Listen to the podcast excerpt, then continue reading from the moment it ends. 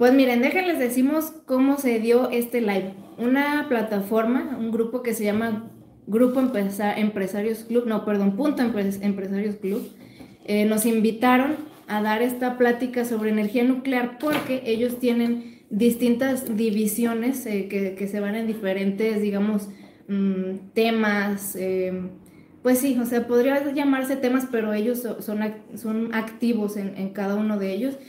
Y nos invitaron a hablar de energía nuclear, a desmitificarla, porque sí es importante que, que empecemos a, más bien que dejemos de verla de esa manera tan negativa, porque nos estamos acabando el mundo, básicamente. Nos está cargando la madre. Entonces, necesitamos energías alternativas, limpias. ¡Ay, la energía nuclear! relax, relax. No le temas, papito. El, el, el, tema es que, que, no que efectivamente hay, hay otras alternativas más limpias, inclusive iguales de limpias, pero la realidad es que los mitos dicen que, que, que, no, que la energía nuclear es, no solamente no es limpia, sino que es muy sucia, mortal, etcétera, etcétera. Y las que se han determinado como energías limpias, sí lo son, pero tienen algunos inconvenientes que les vamos a platicar aquí. Así es. Entonces, eh, no sé si haya alguien que esté llegando aquí, que sea la primera vez que nos vea, que, que esté llegando porque los invitaron los de Punto Empresarios Club. Si son así, por favor, coméntenos para saber que andan por aquí. Y, este, y si es así, para platicarles, pues nosotros poquito, o sea, quiénes somos y por qué somos los, nosotros los que les estamos platicando, ¿sale? Pero eh, sí, e, ellos nos invitaron y ellos van a por su parte a invitar a otras personas, porque básicamente el propósito es hablar de esto y puede que haya algunas personas que, les interese tomar acción al respecto, ¿no? Entonces, por eso estamos aquí. Y, bueno, en uno de nuestros videos, en uno de nuestros programas, hablamos precisamente sobre el tema de la energía nuclear. Entonces, de ahí también que nace la inquietud, dicen, oye, ¿no podrían comentarles a sobre este tema pues algunas, personas, que, les, que, les, interese. Que les interese y, no, claro, con todo gusto, ¿no? Finalmente. nos saluda Eduardo Topete, dice, hola, qué juntitos, me da tanto gusto verlos.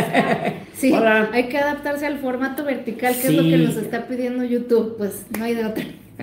¿Qué hacemos? Y si nos alejamos mucho para que se vea más, pues se puede escuchar muy bajito el audio, entonces mejor lo dejamos así, que creo que es lo es un punto ideal, ¿no? También Tactic Wolf nos dice, hola, buenas noches, saludos. Saludos. Hola, Tactic.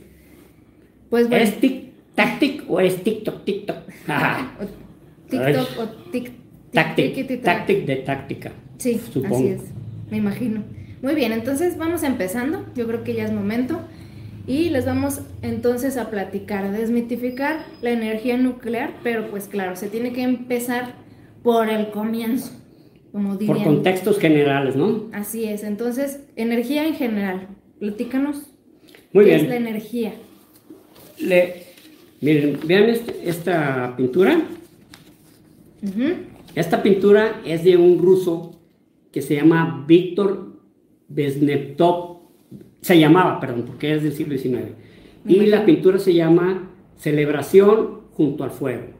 Okay. Entonces, eh, se fijan ahí, hay algunos eh, eh, mm, homínidos ya desarrollados, ya estamos hablando de muy probablemente hombre de Cromañón o Homo heidelbergensis que ya, que ya tenían, que ya eran Homo sapiens, porque ya, ya se visten, no, no se, se cubren, cocinan, etc.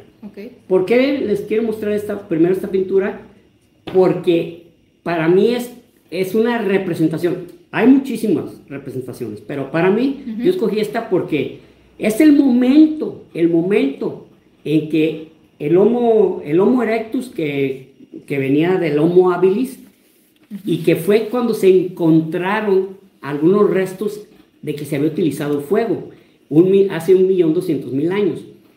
En ese momento, en el momento en que el hombre, el homínido, empezó a usar fuego, empezó a dominar el fuego, a partir de ese instante la evolución se disparó, Se disparó, pero brutalmente.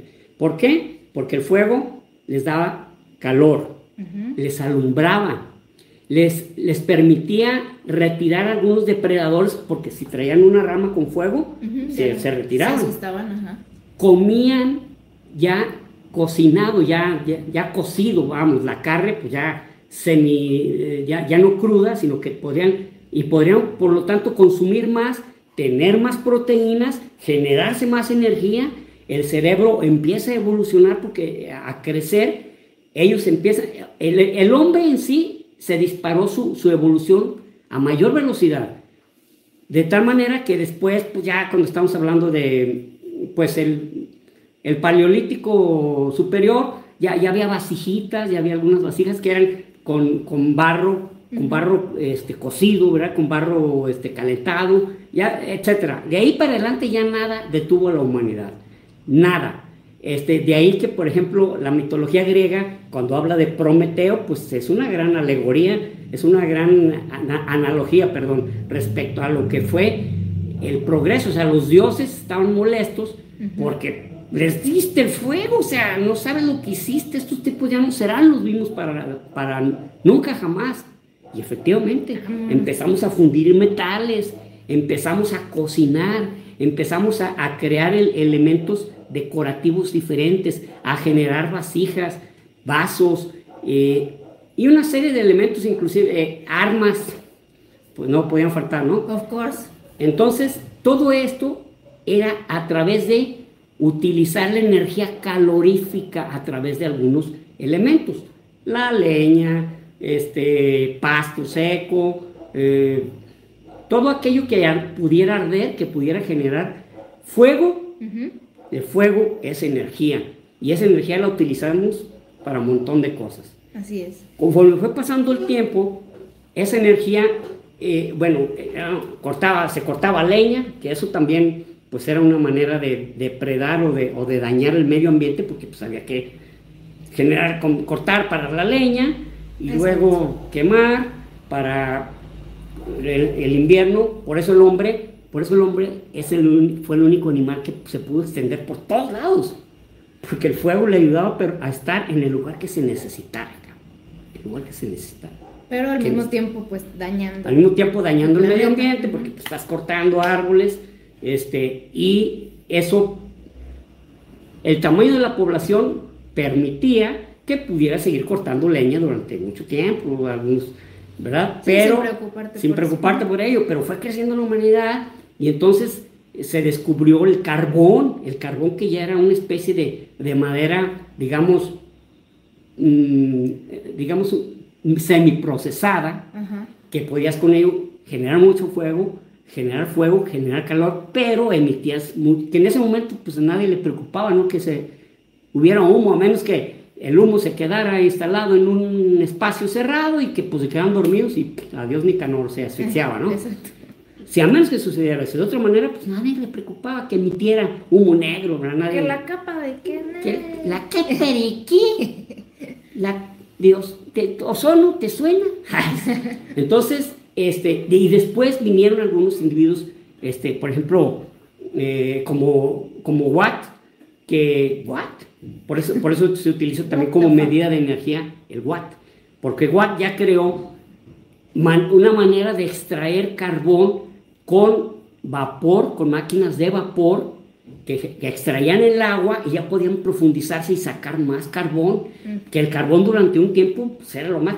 La, revolución industrial fue con carbón. Exactamente. De hecho, mi, mi, imagen mental de la revolución industrial es un chingo de humo y gente vaciando carbón a las máquinas. De tal manera que, por ejemplo, el abedul, eh, el, el, abedul de... Perdón, el marcador del abedul es un, es un este, insecto que se, se hizo se oscureció, bueno, se oscurecían los árboles y los, las, estas palomillas, porque eran unas palomillas, como ellas, las que eran de color negro se mimetizaban con el medio ambiente y las que eran más blanquecinas se las tragaban los palomos, de tal manera, perdón, los, los, cualquier ave, las aves, de tal manera que las que siguieron eh, evolucionando fueron los que habían, las que, las que, eh, estaban de color más oscuro. Y ya cuando se volvió a, limpiar el ambiente, porque ya no se utilizaba gas y carbón, pues ahora fue al revés. Entonces ya las negras eran más que fácilmente tragadas, etc. Y luego después el petróleo. El petróleo fue una verdadera empujón a la humanidad determinante, porque no solamente por la creación de energía y no solamente porque esa energía te servía no nomás para generar calor, para mover barcos, para mover automóviles, la industria del automóvil, que es ahorita la que nos genera un problema muy serio con las emisiones de contaminantes de, combustibles fósiles. Exacto. Y luego ya se una serie de máquinas que eran más compactas porque ya no eran de carbón, ya, ya eran de, algún tipo de, combustible fósil. Y, y, fue tal, tal el auge y fue tal el poder que creó que unas naciones bueno, no, vamos rápido. En la Segunda Guerra Mundial, una de las razones por las que los nazis atacaron Rusia era, o la Unión Soviética en ese tiempo, era por la necesidad de ir a los campos petrolíferos de Bakú. Y sabían que si se apoderaban de ellos, ya nada los iba a detener. Que afortunadamente les quedaban muy lejos. Les quedaban lejos y aparte hicieron una parada técnica por capricho de, de Don Bigotín que les costó retroceder, que fue el tratar de, tomar Stalingrado. Pero eso, es, eso ya... Eso, ya se los hemos platicado. Ya se los hemos platicado. Entonces, este, este crecimiento exponencial de la, de la, de la energía a través de, combustibles fósiles le ha generado ya un problema enorme en la humanidad, enorme, de tal manera que ha cambiado nuestro clima. Nuestro clima ya en cualquier cualquier mm, año puede estar muy seco o con, una con unas tormentas verdaderamente brutales que se han visto que nunca se ha visto una tormenta en tal parte. Sí, o ya no puedes confiar de que normalmente en octubre el clima está así. Olvídate, ya es. impredecible, ¿no? Es impredecible.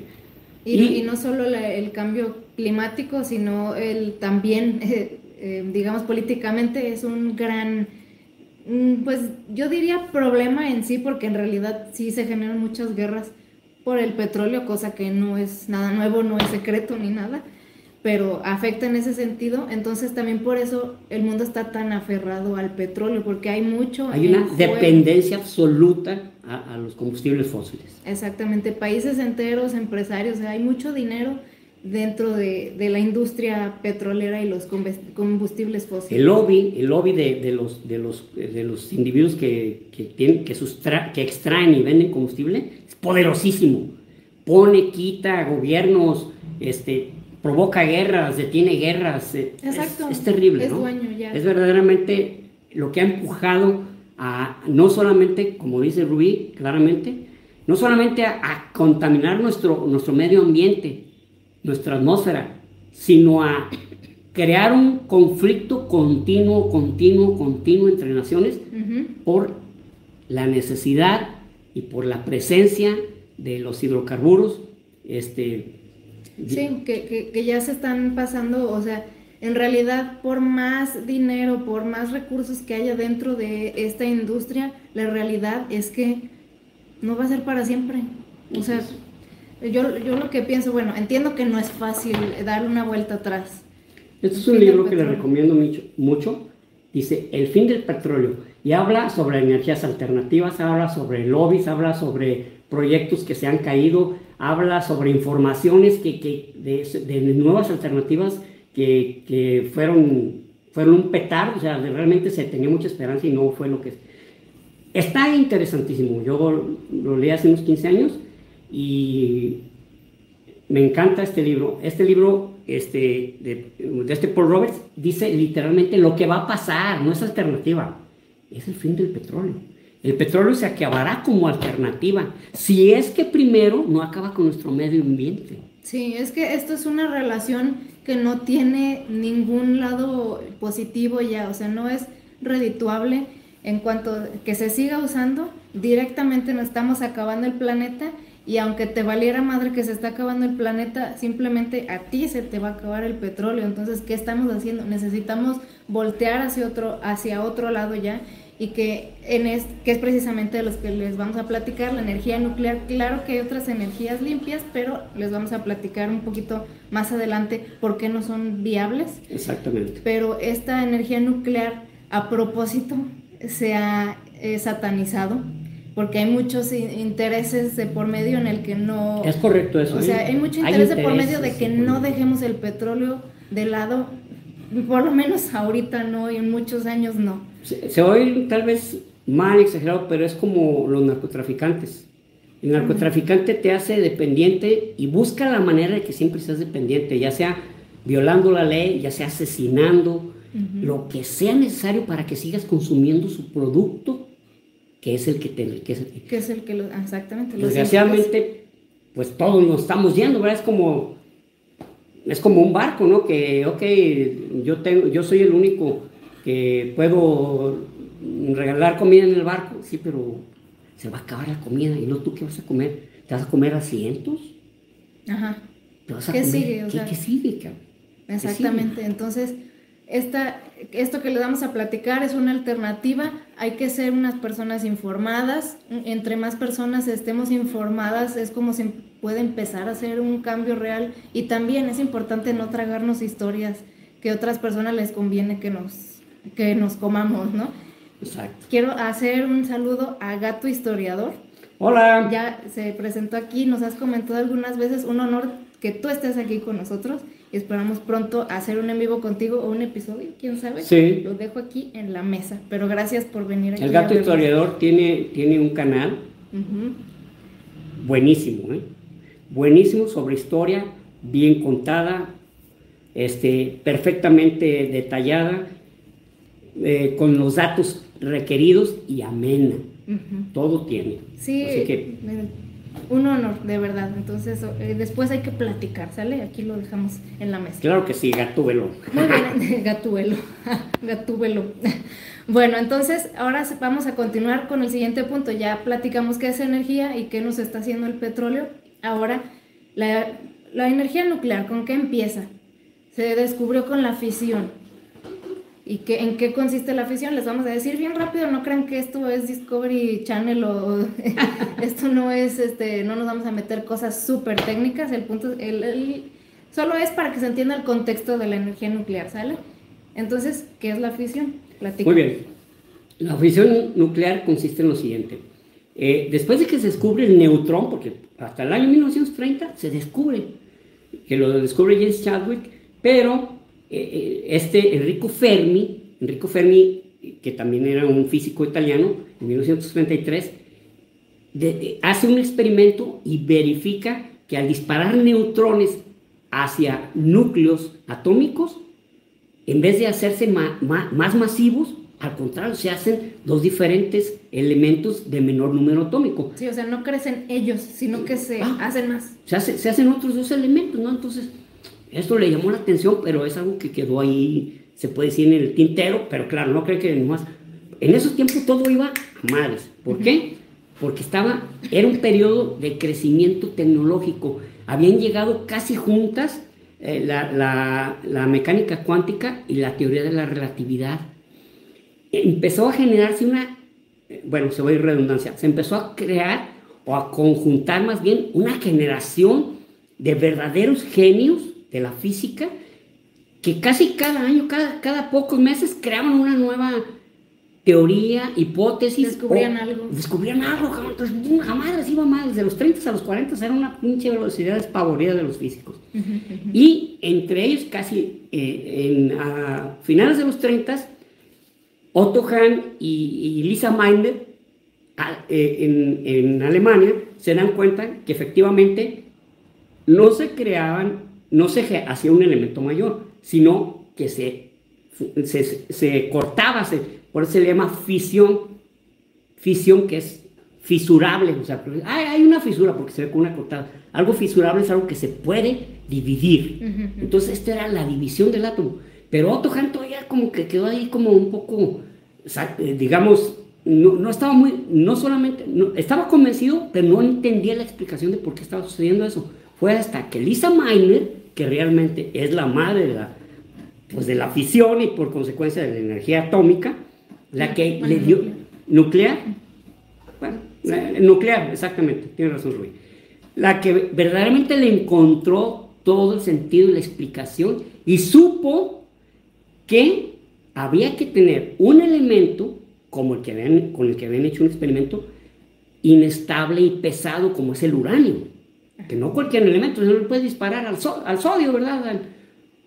Pues una reaccioncita bien o o ni, qué significa que, que, sea inestable, que tiene muchos electrones, ¿no? Entonces, a la hora Muchos neutrones. Perdón, sí, muchos neutrones.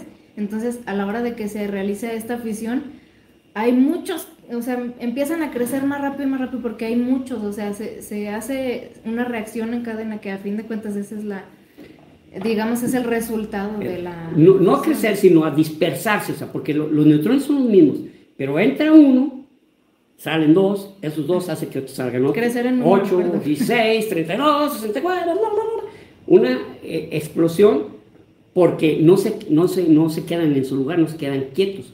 Sin embargo, también había que, que, que ver qué es lo que tenías que hacer para una bomba atómica, pues no tener, podrías hacerlo, pero el uranio, el uranio 238 es el más común. De hecho, es el 99.3% de uranio 238 el que existe en la naturaleza. Y solamente existe el punto 7 de uranio 235, que es el fisionable, que es el que realmente produce un estallido atómico. Es el que es el que buscan algunos países o que lo han buscado y ya digo algunos países porque Irán está como terquito por hacer eso y yo pienso que le falta muy poco. De hecho, en, 2018, una conferencia donde Benjamín Netanyahu dijo, ya están al 80%, y eso está a hablar mucho. ¿eh? Entonces, eso, eso hablaba de dos cosas, que no la querían simplemente para obtener energía para generar electricidad, no, cuando buscas ese para crear bombas. Para armas, Entonces, este, eso, eso es lo que pasa con la fisión nuclear. Son este, núcleos atómicos que son divididos, que son, son, golpeados como pelotas, que a su vez tienen que soltar neutrones, y esos neutrones a otros neutrones, y otros neutrones a otros neutrones, hasta que se genera un, una energía. Así es, ese es el resultado. Es el resultado, una energía que cuando es uranio 238 se genera calor, pero cuando es uranio 235 hay un estallido. Por eso es que la energía, eh, las bombas atómicas, si vieron la película de Oppenheimer, estaban contando los días y decían, ya vamos al 55%, ya vamos al 56%, ya vamos al 60%, que era conforme iban, iban este, enriqueciendo. el uranio 238 para hacerlo llegar hasta el 95%, que es lo necesario, que es lo necesario para, que sea un estallido nuclear, una bomba atómica, como decimos comúnmente y esa es. la fisión. Así es, entonces ya teniendo claro qué es la fisión y cómo se origina o cómo se causa esa, esa cantidad tan enorme de energía y sabiendo por qué es con el uranio y bueno, también con plutonio, que son dos elementos que son aptos para que haya una reacción grande, ¿no? Que no sea algo, algo muy leve, pues son los que nos generan la cantidad de energía que es relevante para este propósito, ¿no? Una cosa, una aclaración, el plutonio no creen que está en la naturaleza, ah, no, el plutonio se deriva del uranio. Así es. Sí, fue, fue un, es un elemento creado. Exactamente, es un elemento artificial. Muy bien, entonces el siguiente punto es una duda, pues, ¿qué tan común es la radioactividad? La radioactividad es lo más, todos somos radioactivos, así de fácil, todos somos radioactivos. Y donde hay más radioactividad es en el, mar. De hecho, en las plantas nucleares es tal el cuidado que se lleva a cabo para que haya una limpieza, entre paréntesis, radioactiva, es, es tan, tan alta que, por ejemplo, una persona como una persona de la calle trae más radioactividad que un tipo que está trabajando en, la planta con todo su equipo. Es una planta de energía, eh, de energía nuclear es altísimamente segura, y limpia. Eh, les, voy, a leer aquí, les voy a leer aquí unos, unos datillos, miren. Por ejemplo, dice... Nos dice que la leche del conazo. Eh, ahí sí hay mucha radioactividad. Había, ya no existe conazupo. Pero fue por eso, porque las empezaron a leer con el contador Geiger y dijeron, ¡eh, esta está muy radioactiva!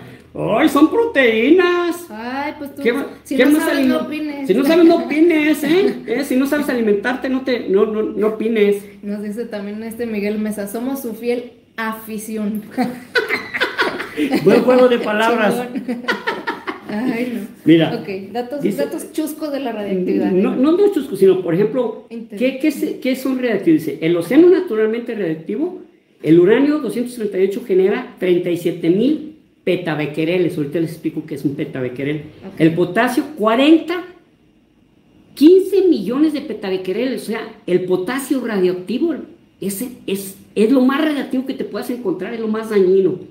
Luego, las armas nucleares tienen 400 petabe- eh, petabequereles en sí esas. O sea, si tienes una cer- arma cerca, emite 400 petabequereles. En Chernobyl, en Chernobyl, las plantas que están ahorita, bueno, ya hasta hace poco trabajando, emitiendo 85 petabequereles. Fukushima de 10 a 30. Son japonesas, son muy limpias. Sí. Y por ejemplo, eh, eh, ahorita actualmente en la isla de las tres millas, que fue la primera accidente nuclear, hay punto cero, cero, cero, cero, o sea, cuatro ceros, 4.0004 petabequereles. Entonces, ahora les voy a explicar qué es un petabequerel. Un becquerel es una medida radioactiva que es la fisión de un átomo. Es la fisión de un átomo, o sea, es, la, eh, es la desintegración atómica de un núcleo. Imagínense, es- no es nada. Entonces, ¿por qué se miden petabequereles? Ok, porque petabequereles, ya ven como las computadoras que, oye, antes era, se medían bytes. Cuando yo empecé a ver computadoras en 1981, Ujú. eran, eran bytes. Y luego después kbytes, o sea, mil bytes. ¿verdad? Y después megabytes, un millón de bytes. Y ahora Y llegaba. luego gigabytes, mil millones de, de- de bytes. Terabytes, mil millones de millones de bytes. Entonces el petabequerel es mil millones de millones de bequereles. Ok, ok, ok. Entonces, ¿qué es un becquerel? Becquerel es una medida de energía por segundo, o sea, es la desintegración de un núcleo atómico por segundo. Ok.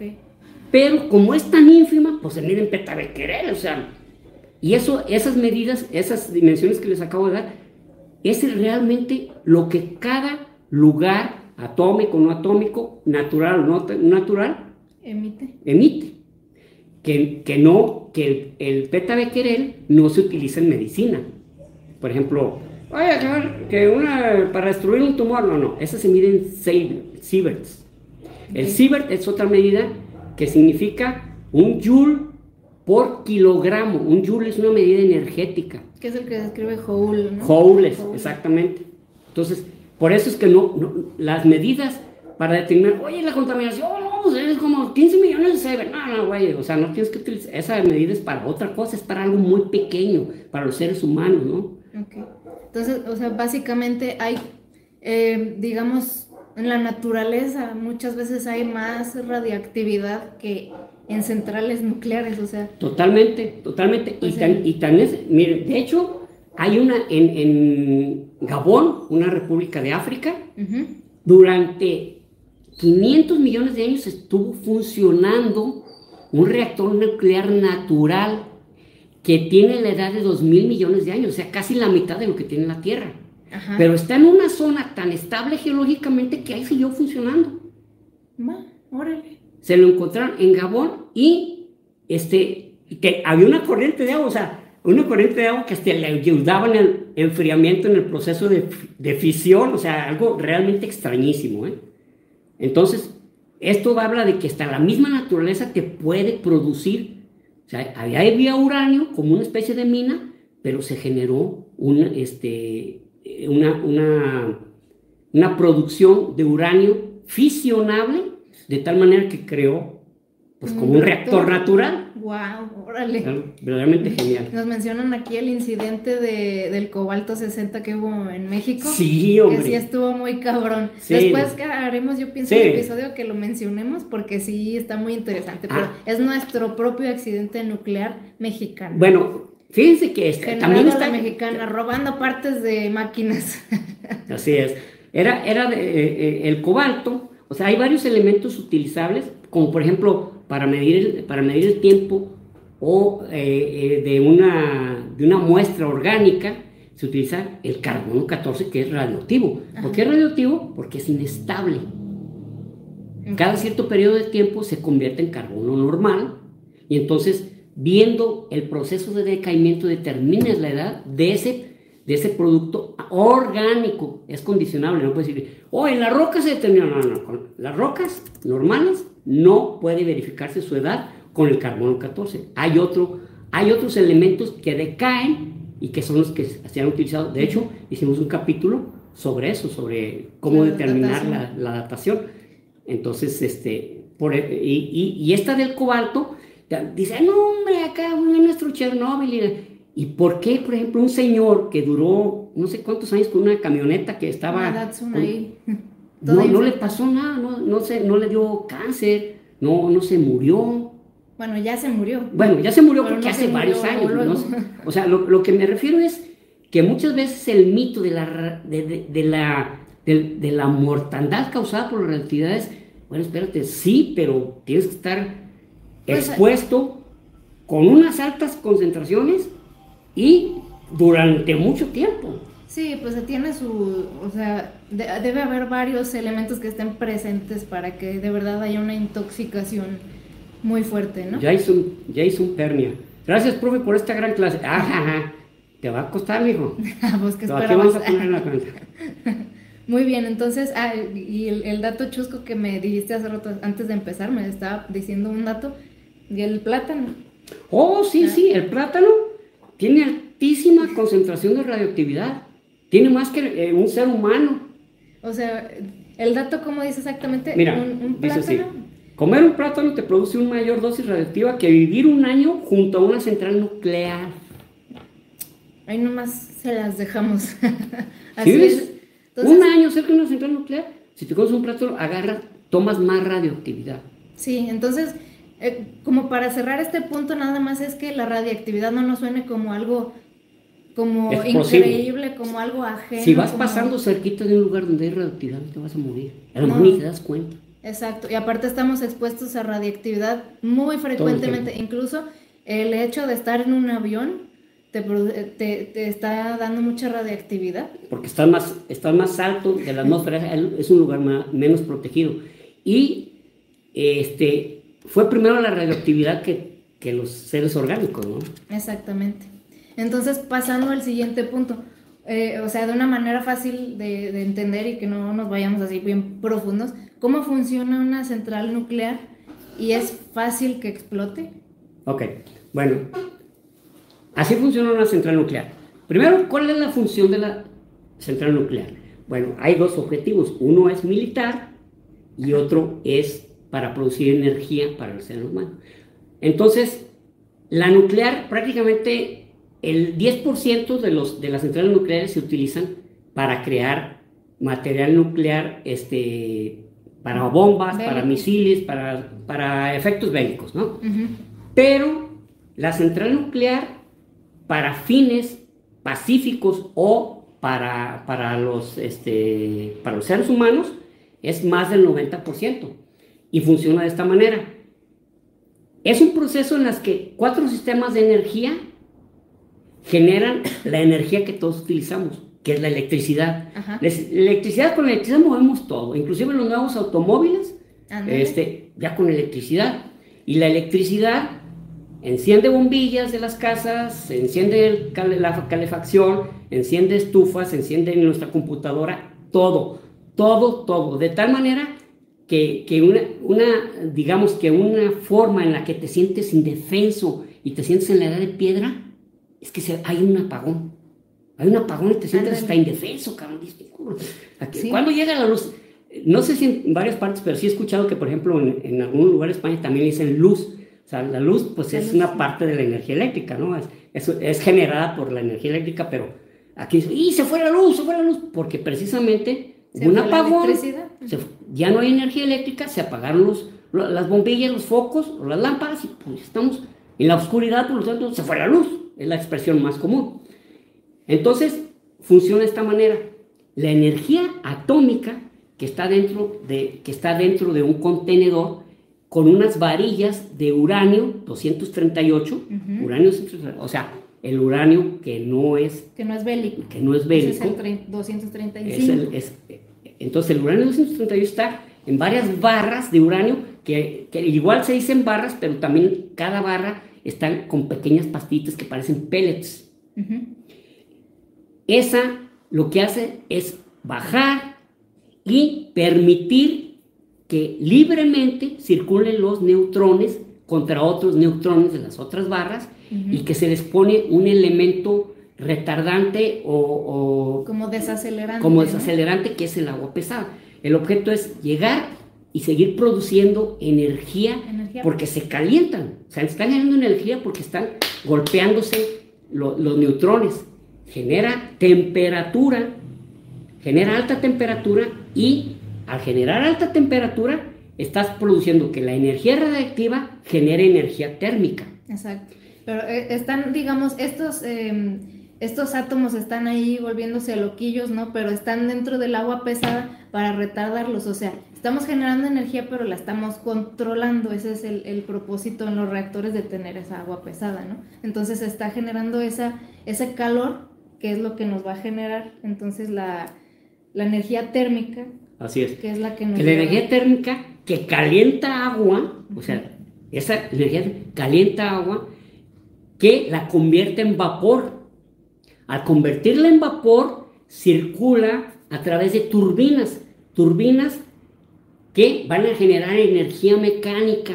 Porque están pasando, está pasando el vapor, entonces está pasando, al estar pasando por esas turbinas, está generando, están generando, están haciendo que giren a altísima velocidad las turbinas que a su vez llegan a un generador que va a crear energía eléctrica. Exactamente. Entonces, participan cuatro energías diferentes ahí, de una derivas a otra, de otra derivas a otra, de otra derivas a otra, hasta que generas energía eléctrica, gran cantidad de energía eléctrica limpia. Limpia, porque lo que sale de las chimeneas que se ven, por ejemplo, en las caricaturas de los Simpsons o que se ven, el, en, eh, por ejemplo, en la portada del disco de Animals de Pink Floyd, es vapor de agua. Ajá, es agüita. Es agua lo que sale.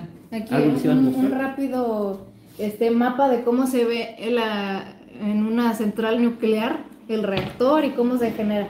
Se los dejo ahí más unos segunditos, que es lo que nos explicó ahorita a mi papá, pero así es como funciona. Ese es el caminito que se sigue dentro de un reactor nuclear para generar la electricidad. Entonces, también cuando, cuando hay, este, se empieza a desestabilizar el asunto. el gato? Sí, ahorita si me ven riendo es porque estoy leyendo sus comentarios, pero no quiero interrumpir. ya andan diciendo, no, no, anda bien radiactivo y que con razón ando bien energético con mi licuado de plátano y que, que le cortó la luz ¿no? y que trabajaba en CFE cuando terminaron. y luego dice Francisco Muñoz, qué mala onda gato, pero debiste preverlo. Ay, la neta. No, son la onda ustedes, ya nos hacen reír. Ay, no. Este, pero sí, entonces así se genera la electricidad y también el sistema de seguridad son unas barras de grafito que son las que neutralizan. las barras son de uranio, pero ah. tienen la punta de grafito. Ah, ok. Bueno, entra el grafito cuando ahí empieza a haber así como que un desmadre, digamos que se empezara... Que haya que mucha alta temperatura y hay mucha energía, hay que empezar a hacerla que se apague, por así decirlo. Que, como es, es, el estate quieto. Exactamente. Es el, grafito. Así es. Entonces, bueno, ya Ahora, conociendo esto. Ah, perdón. No, pues, eh, o sea, quería pasar al, siguiente ah, Dijiste, dijiste, que sí es fácil que explote. Ah, pues. muy bien. No, no, puede explotar una... De hecho, los accidentes que ha habido no es porque eh, explotó, la única que explotó fue la de Chernóbil, pero explotó una parte. Y porque la y, porque el accidente de Chernóbil, creo que al rato, bueno, un ratito más. Eh, es el punto que sí, incluso. Ah, Después de que sí es fácil. Eh, este, si se, hay varias eh, centrales nucleares, hay 450 en el, en el mundo. Están 150 construyéndose. Hay 15 proyectadas y 333 propuestas. Ay, Entonces, esto es porque efectivamente, o sea, si hablamos de accidentes de, las, eh, de los reactores nucleares, estamos hablando de tres, tres. Y con razones específicas, o sea, no fue como de que, ay, güey. Fue exactamente el mismo problema.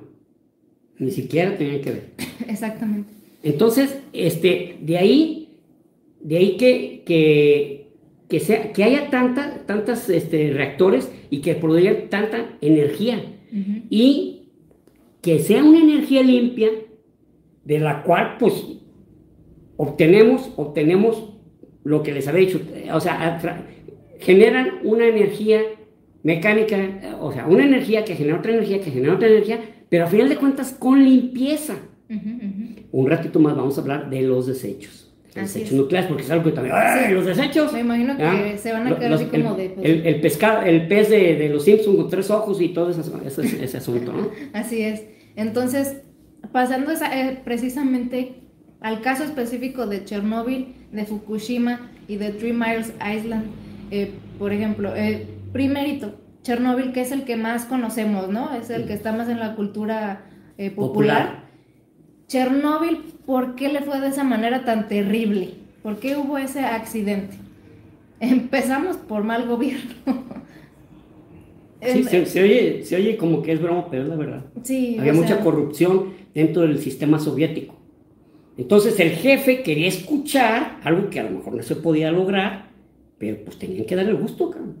Exactamente. Tenían que probar esa, esa, esa, eh, ¿cómo se llama? Vamos, tenían que darle un uso para la cual no fue hecha la central nuclear. Sí, o sea, para, para tratar de, de, ser breves, yo pienso, eh, e, ellos empezaron haciendo esa central nuclear con fines bélicos, pero después se le trató de dar uso para, para dar energía. energía. Entonces, obviamente le tenían que hacer modificaciones estas modificaciones no las hicieron correctamente y se saltaron protocolos. ¿Por qué? Porque les urgía, porque el gobierno le vale madre, porque, incluso... sí, les dijo el jefe, ¿saben qué? Yo quiero que mañana ya haya luz. Exacto, yo les dije y, tal fecha se cumple, ¿no?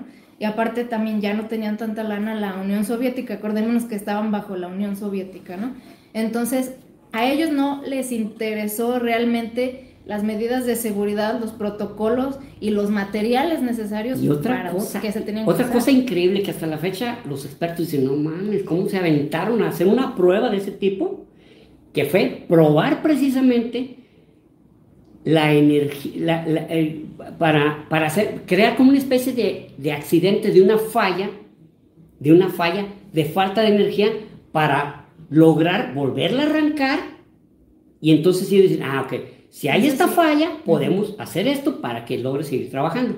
Pero resulta que este sistema de, reactores nucleares es un sistema que se llama los reactores RBMK, que quiere decir, en, claro, es un acrónimo en ruso que quiere decir eh, reactores soviéticos de alta, de alta energía. Y este es el RBMQ RBMK-1000.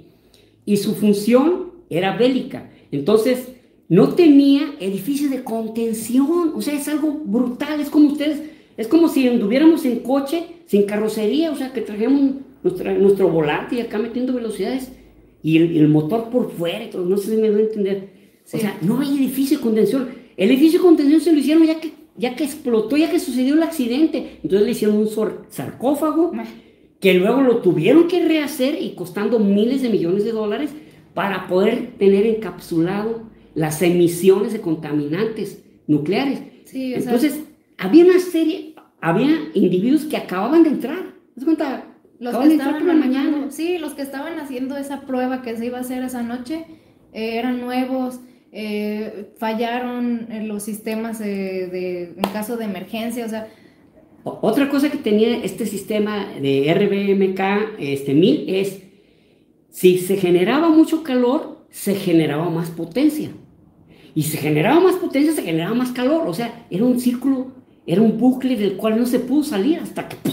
Y a la hora de bajar las barras de grafito, que eran las que iban a tratar de neutralizar, pues se derritieron y ¿Se derritieron? Se derritió el grafito Entonces entró más uranio, ¿no? O sea, el, grafito en sí no, no precisamente se derritió. El, que se derritió fueron las barras. Entonces quedó como, por así decir, pelón, nada que protegiera contra la, zona, contra la zona, vamos, sucia del reactor porque no había que la contuviera, ya el grafito prácticamente había desaparecido, se había destruido, ¿no? Exacto, entonces, bueno, eh, para, para resumir, Chernóbil es eh, no seguir procesos, saltarse de protocolos precisamente, no comprar los, los materiales adecuados porque pues querían abaratarlo todo, no capacitar bien a sus, em, digamos, a sus trabajadores, muchas fallas, o sea, fue una cosa tras otra, tras otra que la estaban cagando, o sea, era un desastre inminente. ¿Qué fue, lo que, sucedió? fue lo que sucedió? Afortunadamente no, no pasó lo peor, peor que pudo haber pasado, que es como que ya se contaminara el agua y otras cosas, porque al final de cuentas lo, lo terminaron manejando bien y no gracias a la Unión Soviética. Exactamente. Más bien gracias, a, sus científicos. Gracias a que tuvieron que doblar su orgullo y que sus científicos y otras naciones participaran. Alemania, Estados Unidos. Y, científicos que se armaron de huevos incluso para ir en contra del gobierno y que al final Gorbachev pues sí dijo, bueno, pues hay que hacer lo que hay que hacer, ¿no? Pero bueno, e, ese fue el caso de Chernóbil. Muy difícil que vuelva a suceder algo así, o sea, tendrías que tener ganas de que se vaya la chingada. Ganas de que haya y aún así no estallaría la reacción. Es más, a la fecha el área, el área de, de exclusión es la más llena de vida. Porque como no hay hombres, porque es la zona de exclusión, no, los animales están pero a toda madre, cabrón. También es un mito que, que animales radiactivos y que, y que se van muriendo porque entran a la zona de exclusión. No, o sea, no es precisamente así. De hecho, la comparación en cuanto a, en cuanto a liberación de energía es de 400 veces la bomba de Hiroshima, que en realidad no es mucho. ¿eh? Pues sí. Y, y este, bueno, eh, ya está muy sobado, pero se tuvo que dar cuenta otra nación que había sucedido un accidente. Sí, tuvo que ser Suecia los que dijeron, ah, que Suecia suspendió sus programas nucleares, pero ya lo había suspendido. Unos dicen, por la causa de Chernobyl, de Chernobyl. No, desde 1980 Suecia ya había determinado que ya no iba a seguir con sus programas nucleares. Ok, entonces, bueno, o sea... Ese, es Chernobyl, que es, es algo diferente. Ahora Fukushima, pues es otro caso también muy diferente que Chernobyl. Ellos hicieron las cosas bien, digamos pero el problema fue el tipo de desastre em, natural que enfrentaron, que también estaba muy cabrón, o sea, sí, sí, sí. contra todas las previsiones, no, no alargarnos mucho en esto, porque faltan cosas, sí. pues, pero... Miren, así, de rápido. Ah, sí, o sea, no, dinos. Ah, hay un sismo de 9 en la escala de Richter, o sea, el más grande que ha habido en, todo, en, toda la historia es de 9.2, que fue en Chile. Mm. Entonces, fue de 9. Para que se le vea a los mexicanos, el que tuvimos, tuvimos el de 8.5 en la escala de Richter en 1985, que fue destructivo. 9, y dicen, ah, 5 puntos, punto 5 puntos. Esa es, acuérdense que, que, el Richter se mide logarítmicamente, o sea, cada, cada fracción es 10 veces mayor que la anterior. Entonces, hay un sismo y se apaga inmediatamente el protocolo de, los reactores nucleares. ¡Pum, pum! Se apaga. Pero luego vino, vino un tsunami que, en, como dicen, ni en las peores pesadillas, o sea, lo, ellos lo calculan y dicen, ¿sabes qué? Según, según el cálculo, dice que, que en, caso de un tsunami y en la elevación que nosotros estamos, no pueden haber más de 8 metros de altura. No, imposible. Entonces lo hacen de 14 metros de altura. O sea, todavía previene. Todavía previene. Y, el tsunami lo pasa, lo refasa, lo, lo brinca, Porque fueron que de 13, 14. No, sí, perdón, era de 12 metros y, llegó a 14, las olas llegaron a 14, que no alcanza a ser una ola monstruo. Las olas monstruos, que es todo un capítulo que vamos a platicar, miden 30 metros y no se producen por, no se producen por un sismo. Esas, hay, hay, unos factores muy, muy extraños ahí para que se bueno, entonces lo brinca y se, se llena, se, se, llena de agua. Entonces, para poder, eh, como habías apagado, se había apagado por protocolo el reactor, eh, entonces tenías que tener generadores eléctricos para ventilar el calor de las barras. Pero el agua se negó, se negó este, eh, las plantas eh, eléctricas. ¿Cómo lo vas a pagar si, si, las plantas están sumergidas en agua? Entonces se vinieron un montón, pero un montón de, de vehículos como, como camiones cisterna de bomberos, pero fue insuficiente. Querían poner a trabajar la, la, las, este, los, los, generadores como fuera y le quitaron a todos los camiones, les quitaron las baterías. Ah, y ni aún así se pudo. Pues casi fue a, no, no casi, a codo tendido, las personas de 60 años en adelante dijeron, nos ponemos como voluntarios para ir a pagar, a hacer todo lo que tengamos que hacer para que se, se apague el sistema. Así es. Entonces, hubo 30 mil muertos y hubo 30 mil muertos. Sí, pero no mames, en Fukushima no hubo nada. Hubo 30 mil muertos por el tsunami. Ajá. Ahogadero de personas, tumbadero de barcos, etc. Pero Fukushima no hay ni uno, y a la fecha no se tiene, eh, aún con estas personas que ingresaron, están sanas. Y eso que estuvieron expuestas a la, a la radioactividad cruda, literalmente, por llamarlo de una manera. Entonces, no, eh, eh, no, hubo, no hubo muertos, hubo heridos por, por, algunos que se cayeron, etcétera, pero no por, no por el accidente. Sí, sino, fue por el desastre natural. Fue por el desastre natural, personas que se van por el, por el tsunami. Fukushima no tuvo nada que ver con esto. Ok. Y, La isla de la, perdón, la de las tres islas, pero las tres islas, las tres millas, la de la isla de las tres millas, fue también un error de, de, de protocolo con porque realmente 1969 todavía estábamos en proceso de enseñanza de cómo, cómo hacer algo efectivo, porque era muy grande. Es, sigue esa. Para aquellos que les gusta, el, le llaman el, turismo, ¿cómo? El turismo negro. el turismo oscuro, ¿no? Que se van a estar en Chernobyl y la ciudad, o lugares donde sucedieron masacres y todo eso. Van a estar ahí fotos. Y para eso ha servido la, hasta ahorita la, la, isla de las tres millas.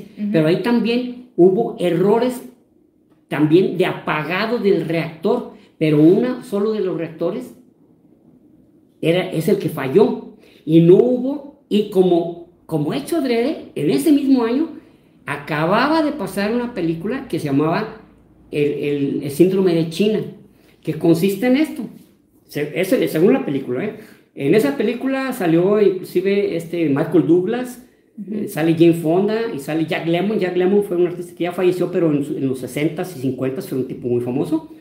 Y entonces en esa película se trata sobre un reactor nuclear que falla y que, que la, la, radioactividad o el derretimiento de las barras empieza a pasar el, el mismo, este, la vasija contenedor, que es la parte central donde van las barras de, de, este, de uranio, lo empieza, lo empieza, como está fundido, empieza a pasarlo. Entonces Ahí el problema era que iba a pasar, que iba a pasar la litósfera, o sea, todas las capas, todas de, las la capas de la. Tierra, hasta el núcleo iba a llegar hasta China. O sea, realmente imagínate, cuando una persona no conoce ni lo básico del sistema, dice, no hombre, qué pinche susto. Cuando también se la aventaron, se la jalaron bien feo.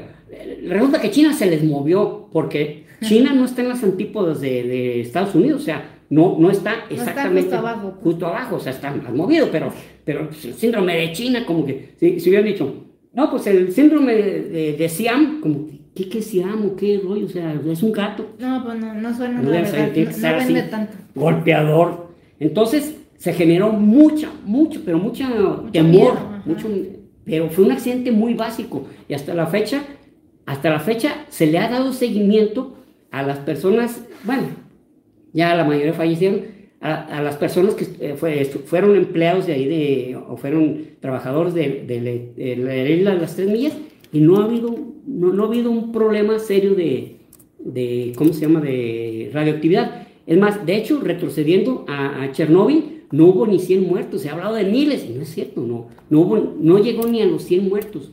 Y donde sí hubo muchos daños fue con cáncer de tiroides pero falleció el 5%, porque el cáncer de tiroides es un cáncer muy, digamos, benévolo, es muy fácil de tratar. Digo, que tampoco, ah, tiene cáncer de, nomás les dio cáncer de, de, de, esta glandulita, de la, de la ah, de la tiroides.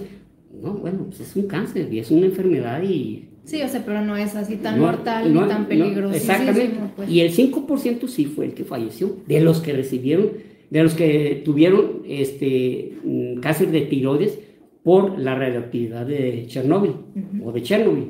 Entonces, ahora dejando claro pues que estas eh, plantas nucleares o accidentes nucleares, perdón, no, no son la, lo normal, pues, o sea, no son el común denominador de las centrales nucleares, entonces podemos pasar ahora directamente a la energía. ¿Qué tan positiva es esta energía nuclear con respecto a los combustibles fósiles y a las otras energías limpias? Porque también se podrían preguntar, oye, ok, muy padre, pero ¿por qué no usamos la eólica? ¿Por qué no usamos la energía solar? Ok, ¿cuál es el asunto con esto? Bien, miren, hay, hay, un, hay un indicador del panel mundial del cambio climático. O sea, no, no es cualquier Juan Pancho Pérez, un panel a nivel mundial que está eh, verificando y está documentando, eh, mm, ¿cómo se dice?, eh, el cambio climático por las emisiones de, productos o, emisiones de, de contaminantes eh, fósiles. Entonces, a ver, aquí dice, ¿y qué hay de la isla de Bikini donde fueron las pruebas nucleares de Estados Unidos? esos de las pruebas nucleares efectivamente crearon contaminación, pero tendría que ser, eh, tiene que ser practicado lo que fueron las pruebas nucleares, porque estamos hablando de armamentismo nuclear. Es todo un tema lo que fueron las armas nucleares, las pruebas, las, los misiles que se perdieron eh, los accidentes, etcétera. Más hasta el tema de bombas nucleares perdidas por ahí. Sí, de hecho lo platicamos, lo, vimos en lo de la Guerra Fría. tres, tres misiles de termonucleares, termonucleares, o sea, los más, esos este, están perdidos, no saben dónde quedan esos bombitos. Nos sugieren hacer un programa sobre las pruebas nucleares. Sí, me late. Vamos a hablar de eso. Ok, Gracias por la. Gatúbelo, gracias sí. por Fíjate que Bob Esponja, por ejemplo, en el talón de bikini, donde hubo pruebas nucleares, está normal. Eli, Patricio Estrella, y a mí Calamardo. Bob Esponja, es un estúpido. Yo lo veo normal. Amargado nomás, pero. Así es. Pero sí. Miren, este, este indicador se llama. Se llama dióxido de carbono equivalente por kilowatt hora. Kilowatt hora es la medida de la energía eléctrica que procesa cada, cada planta, cada terminal o cada sistema de energía. y, el carbón genera 820, 820 unidades de CO2 equivalente por kilowatt hora. La biomasa, 740. El gas natural, 490. Que nos han vendido mucho la idea de que el gas natural casi no contamina. No, contamina un chingo. Contamina un chingo es más de la mitad del más, del más este, contaminante que es el carbón. Luego está la geotérmica, la, perdón, las fotovoltaicas eh, a, gran, escala, porque hay fotovoltaicas de las azoteas, ¿no? Genera 48 unidades, es poco. La geotérmica 38, la geotérmica, ya saben cuál es, no sé, la energía del, del, calor de la Tierra que la convierte en electricidad.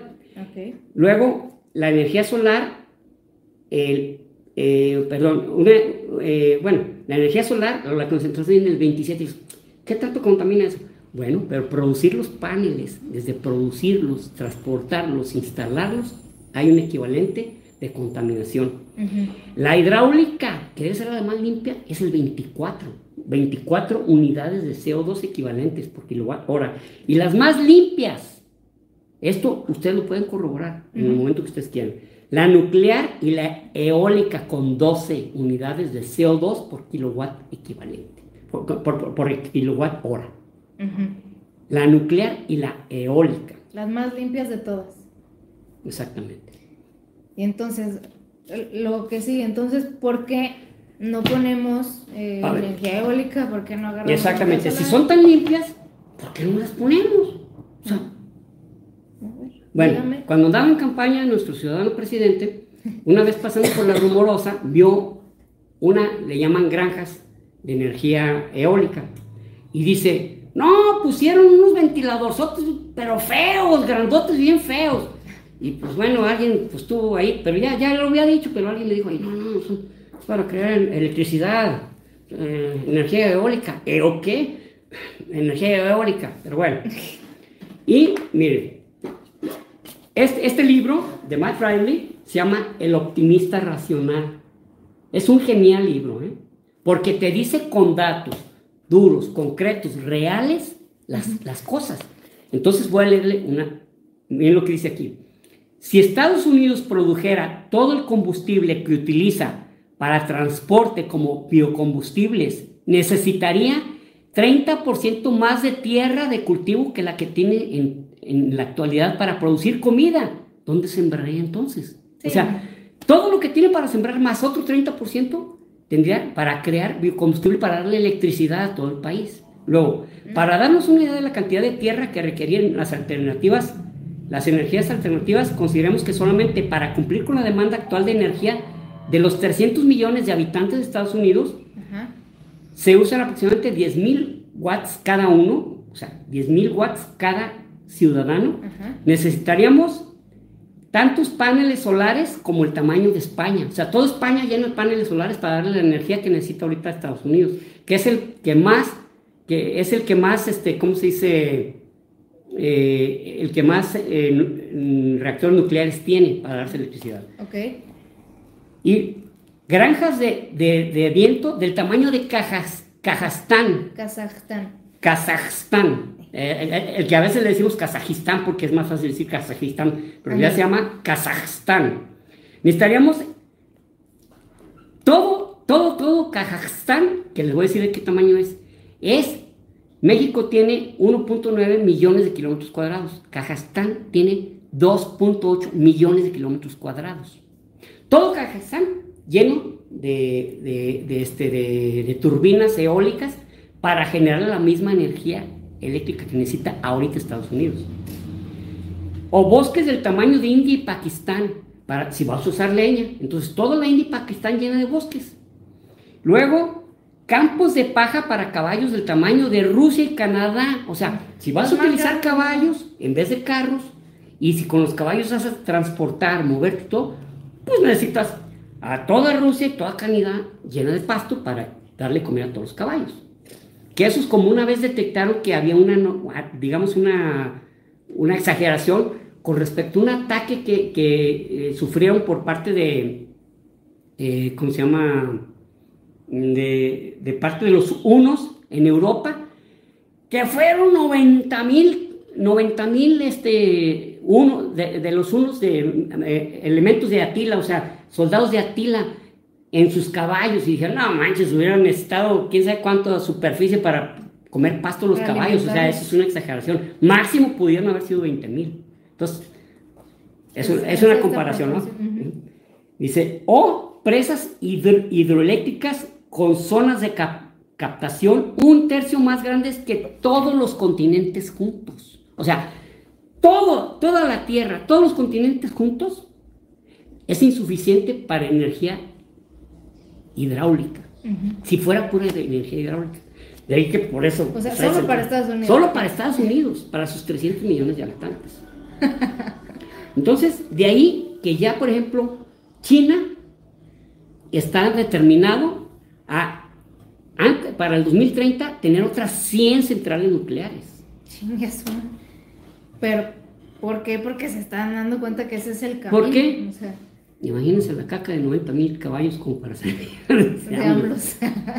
Ándale, Sam, ¿eh? Vas a ver. Bueno. Mañana este, te vas a tener que Mañana la mañanera te van, te, van a, te van, a, ventanear. Ya sé. Entonces, este, eh, estas son las proporciones por las que, pues, que no podemos utilizar por la energía eólica. Pues qué chulada. Pero ve todo lo que necesitas, que limpia. Pero no es realista, ese es el problema. Ese es el problema, exactamente. O sea, sí es cierto, es, realizable. pero no es realizable, no es aplicable. Entonces, de ahí que la energía, la energía nuclear no es la mejor. Estoy consciente, porque sí produce residuos contaminantes que inclusive actualmente están perfectamente, este, eh, eh, los residuos nucleares están, eh, se produce, se produce más o menos 50 kilos, kilos por año por una central nuclear, porque cada vez es menos y menos y menos. Aparte, los residuos eh, nucleares se meten en bidones de 220 litros, que a su vez se meten en 128, perdón, 18, 18 bidones de 228 se meten en, contenedores de 18, 18 bidones. Y luego, 300, en celdas de 320, este, mm, ¿cómo se dice? De, los que les acabo de decir, bueno, bidones dentro de contenedores y 320 contenedores en una celda y varias celdas, de tal manera que, por ejemplo, eh, esa celda con, esos, con ese número de contenedores, con ese número de bidones, son 5 millones de litros que a su vez están metidos, cada contenedor está, está forrado de concreto y, y, junto a ellos, entre cada contenedor, bentonita, que es una, que es una, ¿cómo se llama? Eh, eh, es una arcilla muy fina, que cubierta y luego cada, cada, cada eh, este, nivel de, celdas tienen una salida probable por si empezara a, digamos, como dicen los mismos, a liquear, a gotear este, residuos de energía. Entonces eso está siendo vigilado todo el tiempo. Y finalmente la última capa, tierra y pasto. Todavía así, hay eh, eh, hay un sistema que se llama eh, áreas de, residuos de alta, de alta profundidad, de gran profundidad, AGP, de gran profundidad.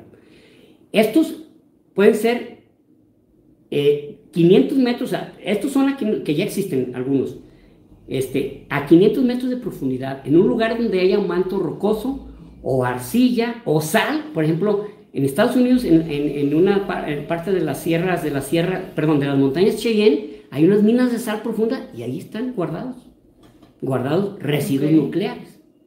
Ahora, con esto, esto es una medida inmediata, esto es una medida inmediata para dejar de contaminar. ¿Qué es lo ideal? La energía por, por este, no por fisión, sino por fusión. Esa energía es totalmente limpia pero todavía, a pesar de que han salido algunos videos, China acaba de generar un solecito. Ay, pero son mentiras, o sea, no es algo que todavía se logre. ¿Por qué? Porque es algo profundamente tecnificado, pero se está trabajando en ello. Entonces, de aquí a que se, que se logre, aquí hay tres carreras. Una con los, con los, los combustibles fósiles, que tenemos que dejar de usarlos ya, ya, ya, ya, inmediatamente centrales nucleares y luego ya las centrales nucleares mientras se va en proceso, ¿saben qué? Ya logramos la fusión nuclear, ya dejen de ser plantas de fisión nuclear. Entonces ahí estaríamos ya del otro lado. Exacto. Pero...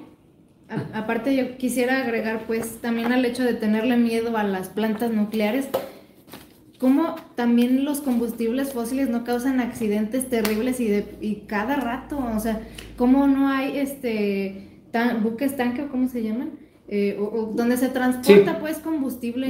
buques tanque que traen combustible, que traen este, petróleo. Sí, y que también eh, hay fugas, la contaminación es terrible también, como por ejemplo el Deepwater Horizon que explotó, o sea, que esto era, ¿cómo se llama? Una... Una plataforma. Ándale, una plataforma. oceánica para extracción. Así es. O sea, también las plataformas de extracción de petróleo son peligrosísimas, o sea, no es como que también nos estamos yendo de algo muy seguro a algo muy peligroso, o sea, lo que tenemos ahorita es peligroso de todos modos, o sea, estas cosas son peligrosísimas, contaminan y es un recurso no renovable, o sea. Es correcto. ¿Dónde está lo Se va a acabar, o sea, y, nos vamos a acabar la, atmósfera antes de que se acabe el combustible.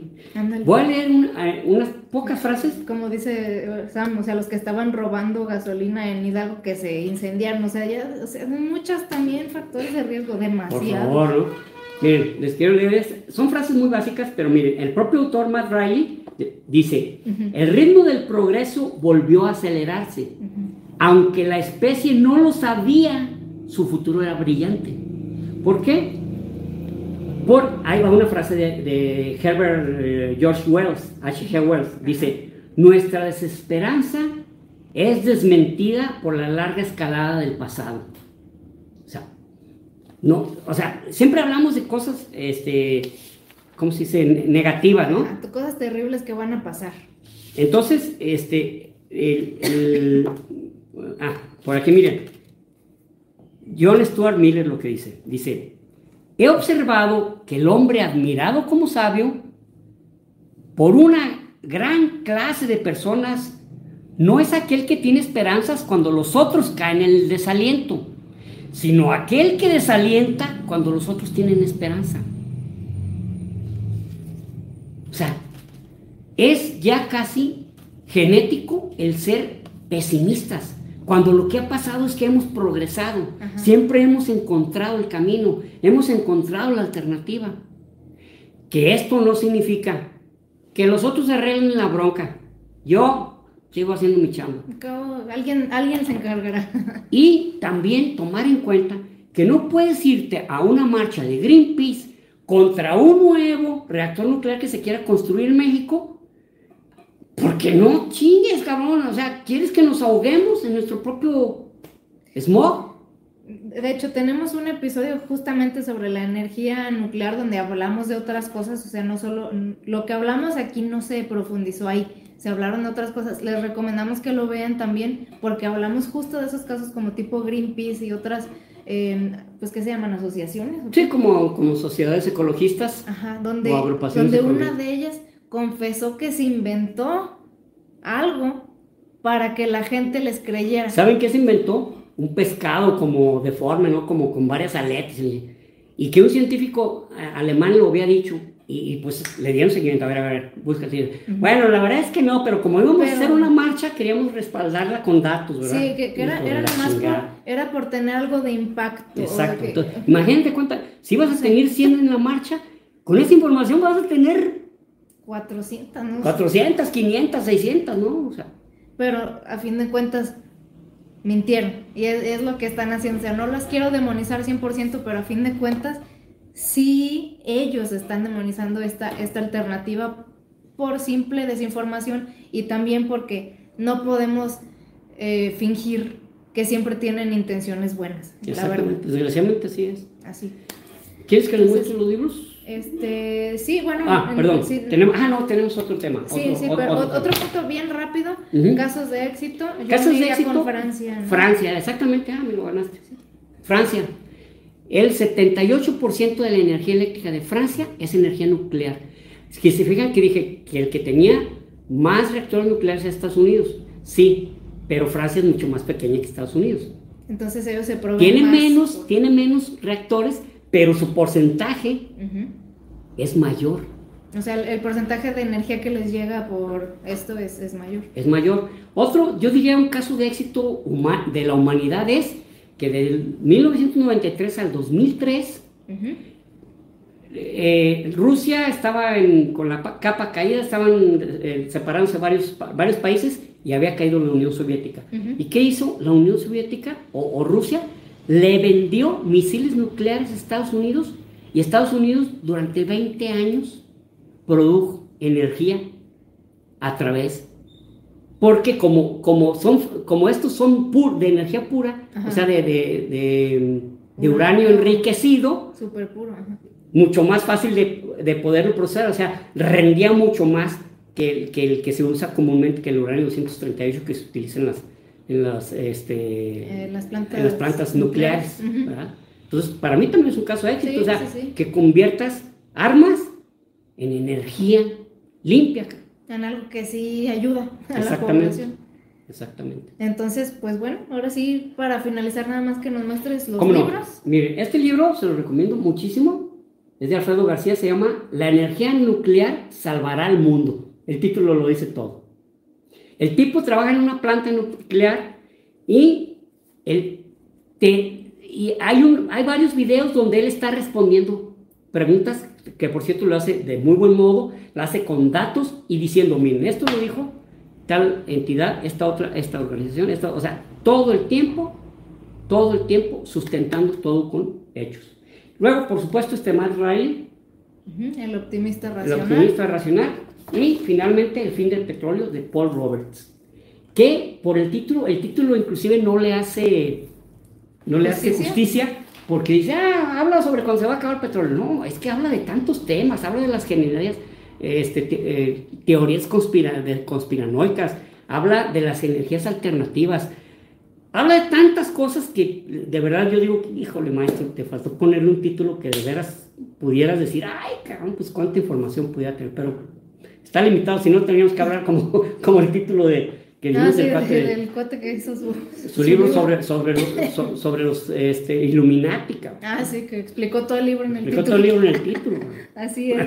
Eh, yo nada más como paréntesis, ese libro del optimista racional me acuerdo que lo tienes como desde que yo estaba sí, como sí, sí, secundaria, algo así. No, pues mira, aquí, aquí tiene el, este 2011, pues, 12 pues años, 12 años. sí, como, como en secundaria prepa, y me acuerdo que, que, ese libro yo lo usé, o sea, una vez me dijiste una frase de ese libro que a mí me marcó mucho en cómo veo el mundo, y se las voy a decir, o sea, es una comparación, digamos, que, que él decía que en, no sé, en los años, antes de en los 10 o en los 1900, este, en la primera década de los 1900 o incluso en los 1800 se decía que en 100 años vamos a estar este, que Londres iba a tener un metro de caca. De excremento de, de caballo, cabrón.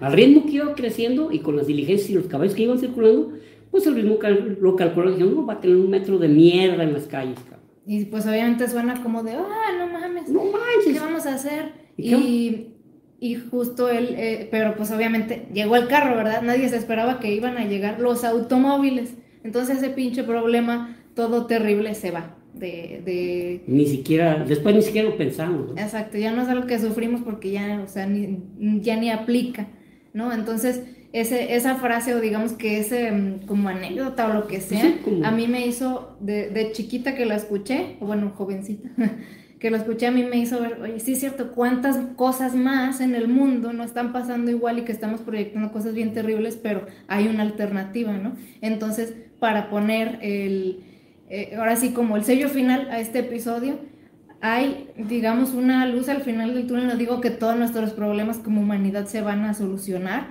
pero sí necesitamos movernos de los combustibles fósiles. Apostarle a los combustibles fósiles es un error. Esa cosa del pasado es el, se está cagando. Es, ser alcohólico, estar borracho y seguir tomando. O sea, no, no es, no tener visión y es estar pendejo, básicamente, o solo querer dinero, así. Es quieres dinero y no sabes de, no sabes lo que necesita el mundo y hacia dónde se dirige en realidad, ¿no? Entonces, vamos desmitificando la energía nuclear y pues, bueno, esto es lo que les teníamos que, que platicar. Esperamos que les haya sido agradable, que haya sido, eh, que se haya podido entender de manera fácil, o sea, que haya y que haya sido suficientemente ilustrativo como es que Así es, sí, exactamente. Entonces, si les gustó, por favor, coméntenos, compártanlo. Ah, si alguien llegó más tardecito y quiere saber, eh, quiere ver todo el episodio, acuérdense que después de un rato, a lo mejor, no sé, el día de mañana mínimo, ya va a estar el episodio aquí. Este se va a quedar aquí en YouTube, lo pueden consultar, retrocederle, consultar lo que se hayan perdido entonces no se preocupen, aquí se va a quedar y también lo voy a subir a Spotify y las plataformas de podcast mañana para quienes se lo hayan perdido y les gusta escuchar más en podcast. Pero pues bueno, ya sirvió para cotorrear con ustedes en vivo, ¿no? Muchas gracias por su, por su presencia, ¿eh? gracias por venir a vernos. Así es, gracias por, acompañarnos. Y también Ivonne, sé que estuviste aquí, es, es, nuestro contacto de Punto Empresarios Club. Muchas gracias por la invitación, por el seguimiento, por la idea. Y pues si quieren más lives, yo creo que se, se, pone padre, ¿no? Si quieren más lives, los estaremos viendo pronto. Y pues un saludo a todos, Sam, gato historiador. Después platicamos, Sam, después aquí te vemos. Y los queremos mucho a todos, ¿sale? Cuídense, Hasta luego. nos vemos luego. Y gracias de nuevo cuenta. Sí, un abrazote. ¡Gracias totales! ah, espérate, no están. Sí, nos siguen escribiendo comentarios. A ver. Sí, no, no, pues nada más este Marcos Costa, Isabel Monreal. Hola Marcos. Isabel, si dices que llegaste súper tarde, no te apures después. Este episodio se va a quedar arriba y después lo puedes volver a ver, ¿sale? Y bueno, aquí está Ivonne contestándonos muy bien. Bonita noche, gato historiador. Y eh, Ah, nos dice Arturo, fue un honor escucharlos. Qué bueno que no fui a la luz del mundo hoy ni a mi junta con los terraplanistas. Ay, las, las terraplanistas iba a estar muy, iba a estar muy importante. Se andan organizando, ¿eh? Sí, espero que luego. Ojalá que no te haya metido en una bronca eso. ¿eh? luego los visitas y nos dices, por favor, su valiosa información. Sí, cabrón, me muero me urge. No, urge, urge. bueno, los queremos ahora sí. Un abrazote a todos. Hasta pronto. Hasta luego.